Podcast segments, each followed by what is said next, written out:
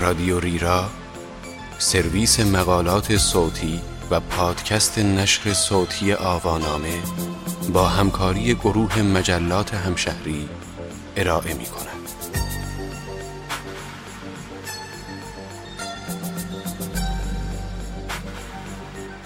نئاندرتال‌های ایرانی در کنام کلوبوز، این عنوان یادداشتی است به قلم علی شمس که در شماره 253 مجله دانستنی‌های همشهری در مهر 99 منتشر شده است.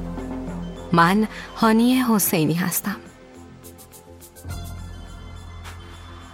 گونه انسان نئاندرتال یا همان هومو نئاندرتالنسیس نزدیکترین خویشاوند انسان امروزی تلقی می شود که حدود 40,000 سال پیش منقرض شده است. محل زیست این گونه اروپا و بخش‌هایی از غرب و مرکز آسیا از جمله فلات ایران بوده است. تیمی از پژوهشگران ایرانی و محققان موزه نئاندرتال آلمان در مقاله‌ای که اخیراً در مجله Scientific Reports Nature منتشر شده، نخستین مدل توزیع دیرینه انسان نئاندرتال را در گستره فلات ایران و مناطق مجاور آن ارائه کردند. در این پژوهش همچنین با استفاده از مدل‌های توزیع گونه‌ای برای نخستین بار در تاریخ مطالعات انسان نئاندرتال، همپوشانی زیستگاه این گونه انسانی منقرض شده و طعمه‌های عمده آن یعنی کلوبوز، قوچ و میش و آهوی ایرانی مورد بررسی قرار گرفته است.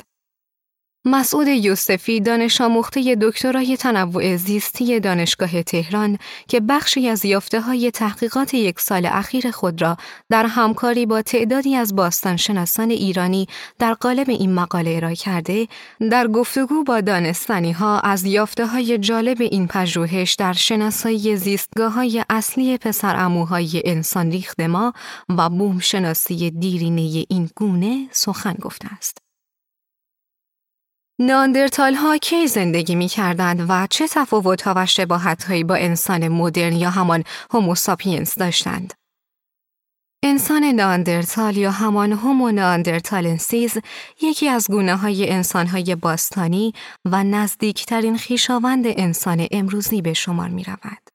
پژوهش‌های جدید نشان می‌دهند که انسان نئاندرتال در حدود 800,000 تا 1,200,000 سال پیش از تبار انسان‌های مدرن امروزی جدا شده و در حدود 40,000 سال پیش منقرض شده است. دلیل انقراض آنها یکی از چالش برانگیزترین ابهامات است و فرضیه‌ها و دلایل مختلفی مانند تغییرات اقلیمی و رقابت با انسان مدرن برای انقراض آن ارائه شده است. محل زیست این گونه اروپا و قسمت‌هایی از غرب آسیا، آسیای مرکزی و احتمالاً تا شمال چین بوده است. غار شانه‌در یکی از مهمترین زیستگاه‌های انسان نئاندرتال در آسیا بوده است. تفاوت‌ها و شباهت‌های بین انسان مدرن و نئاندرتال‌ها به ظاهر یعنی اندازه و ریخت‌شناسی اندام آنها و ژنتیک آنها مربوط می‌شود. از لحاظ ژنتیکی دو گونه شباهت زیادی با هم دارند.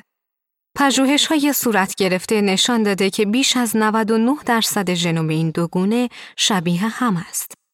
از لحاظ ظاهری اما نئاندرتال‌ها به صورت عمومی کوتاه‌تر و کوچکتر از انسان مدرن بودند.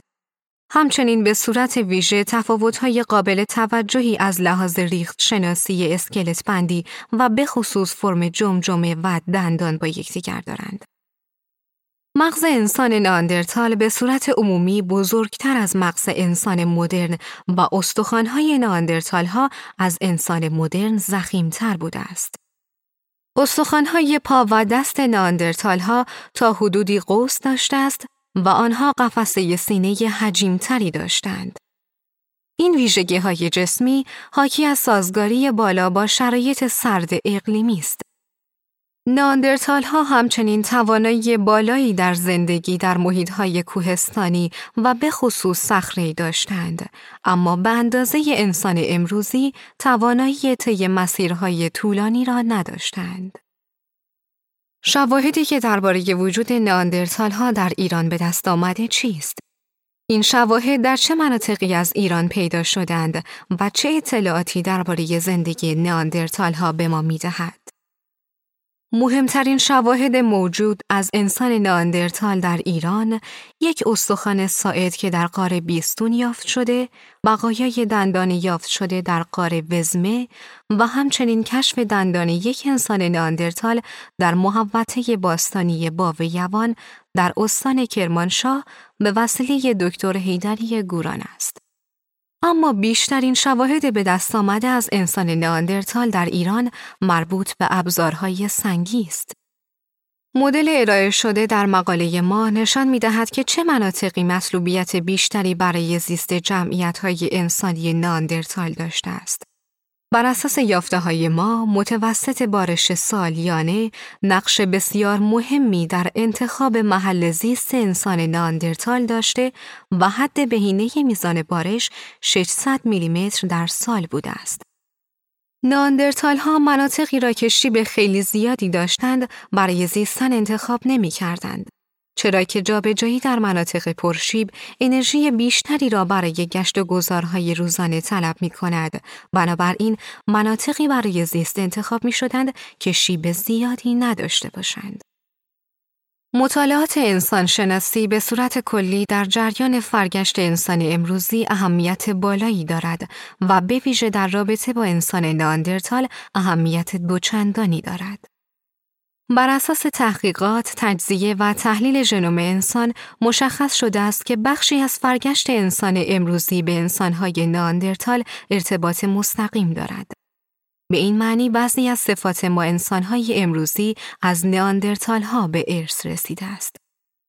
برای مثال، ویژگی‌هایی مثل کارکرد سیستم ایمنی انسان، بیماری دیابت نوع دوم و حتی افزایش میزان افسردگی از میراث‌هایی هستند که از نئاندرتال‌ها به ما به ارث رسیده است. بنابراین، شناخت نئاندرتال‌ها می‌تواند ما را در درمان این بیماری‌ها یاری کند. دوگونه انسان مدرن امروزی و انسان نئاندرتال از شباهت‌های ژنتیکی بسیار بالایی برخوردارند، به طوری که بر اساس تحقیقات صورت گرفته بیش از 99% ژنوم این دوگونه شبیه هم است.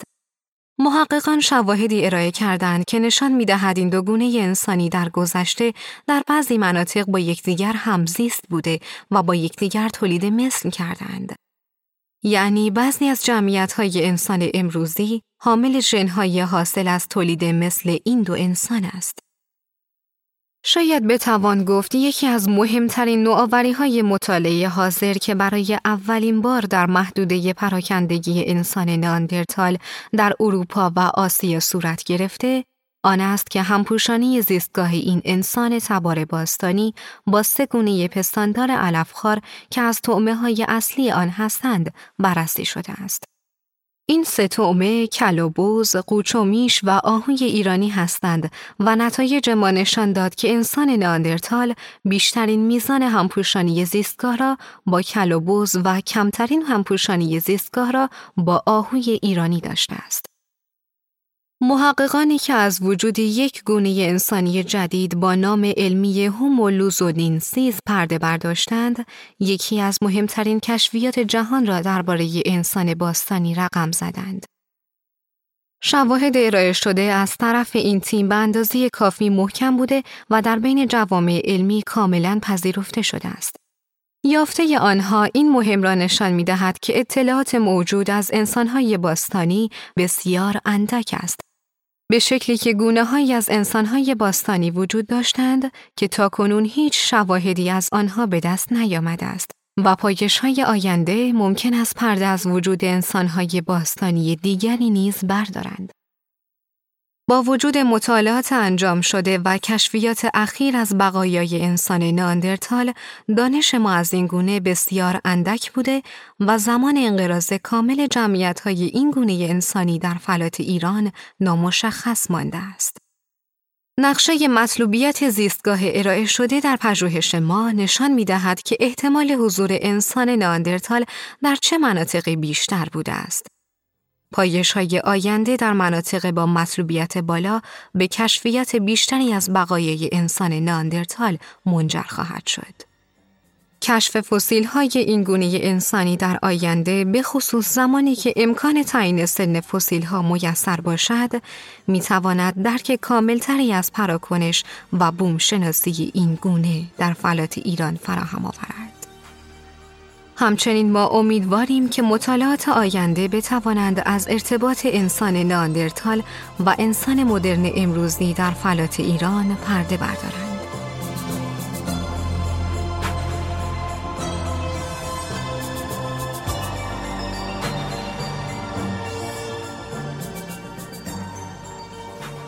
بقایای انسان نئاندرتال در ایران.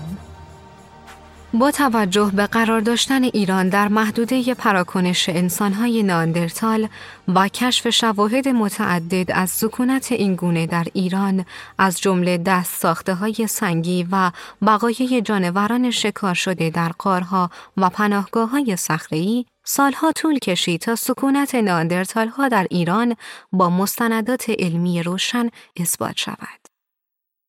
در سال 1328 کارل تونکون، انسانشناس آمریکایی، هنگام کاوش در غار بیستون کرمانشاه به تنها استخوان انسان دوره پارین سنگی میانی در ایران دست یافت.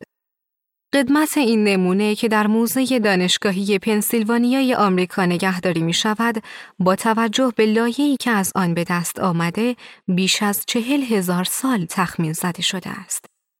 این استخوان قطعی از استخوان ساعد دست راست انسان است و مقایسه اندازه‌های آن با زند پیشین انسان نئاندرتال و دیگر نمونه‌های موجود نشان داد که این استخوان احتمالاً متعلق به یک انسان نئاندرتال یا یک انسان مدرن دوره پارین سنگی جدید است. یعنی به طور قطع نمی‌توان آن را به انسان نئاندرتال نسبت داد. اما نخستین شاهد قطعی بر سکونت انسان نئاندرتال در ایران حدود نیم قرن بعد، در اواخر دهه 1370، طی پژوهش‌های باستانشناسی در دشت اسلام آباد غرب با هدایت کامیار عبدی در غار وزمه کشف شد.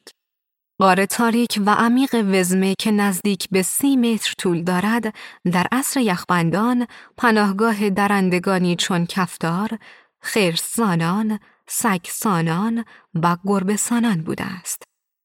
سنیابی تعدادی از نمونه‌های دندان این جانوران در مرکز پژوهش‌های علمی فرانسه، قدمت آنها را بین 11 تا 70,000 سال نشان داد.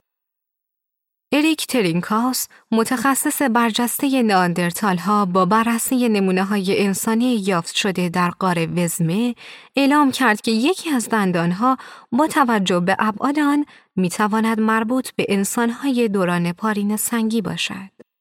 این دندان آسیای کوچک مربوط به آرواره بالایی کودکی است که در زمان مرگ بین 6 تا 10 سال داشته است. به دلیل محدودیت‌های این روش سنسنجی و تردیدهایی که به خصوص با توجه به ابعاد نسبتاً بزرگ دندان در صحت آن مطرح شد، موزه ملی ایران به سنیابی مجدد این دندان اقدام کرد. بررسی دقیق‌تر نمونه در دانشگاه پواتیه، انتساب دندان غار وزمه را به انسان نئاندرتال اثبات کرد. کودک نئاندرتال وزمه به احتمال زیاد بین 40 تا 70,000 سال قبل در این منطقه سکونت داشته است. با انتشار نتایج این سنیابی در مجله بین‌المللی تطور انسان، ایران رسماً در فهرست کشورهای قرار گرفت که شواهد قطعی از سکونت گونه انسان نئاندرتال در آنها شناسایی شده است. اما دومین شاهد قطعی بر وجود انسان نئاندرتال سال 1396 در جریان کاوش‌های باستانشناسی محوطه باستانی باویوان کرمانشاه کشف شد. این مدرک تازه هم یک دندان شیری متعلق به کودکی 6 ساله بود که به همراه دست افزارهای سنگی مربوط به دوره پارین سنگی میانی به دست آمد. 1 سال بعد، سامان حیدری گوران که سرپرستی هیئت باستانشناسی باویوان را بر عهده داشت، در نشستی خبری اعلام کرد: بر اساس آزمایش‌های سنسنجی مطلق رادیوکربن 14، قدمت این دندان بین 42 تا 45 هزار سال برآورد شده و بنابراین مربوط به کودکی از جوامع نئاندرتال نزدیک به عصر حاضر است.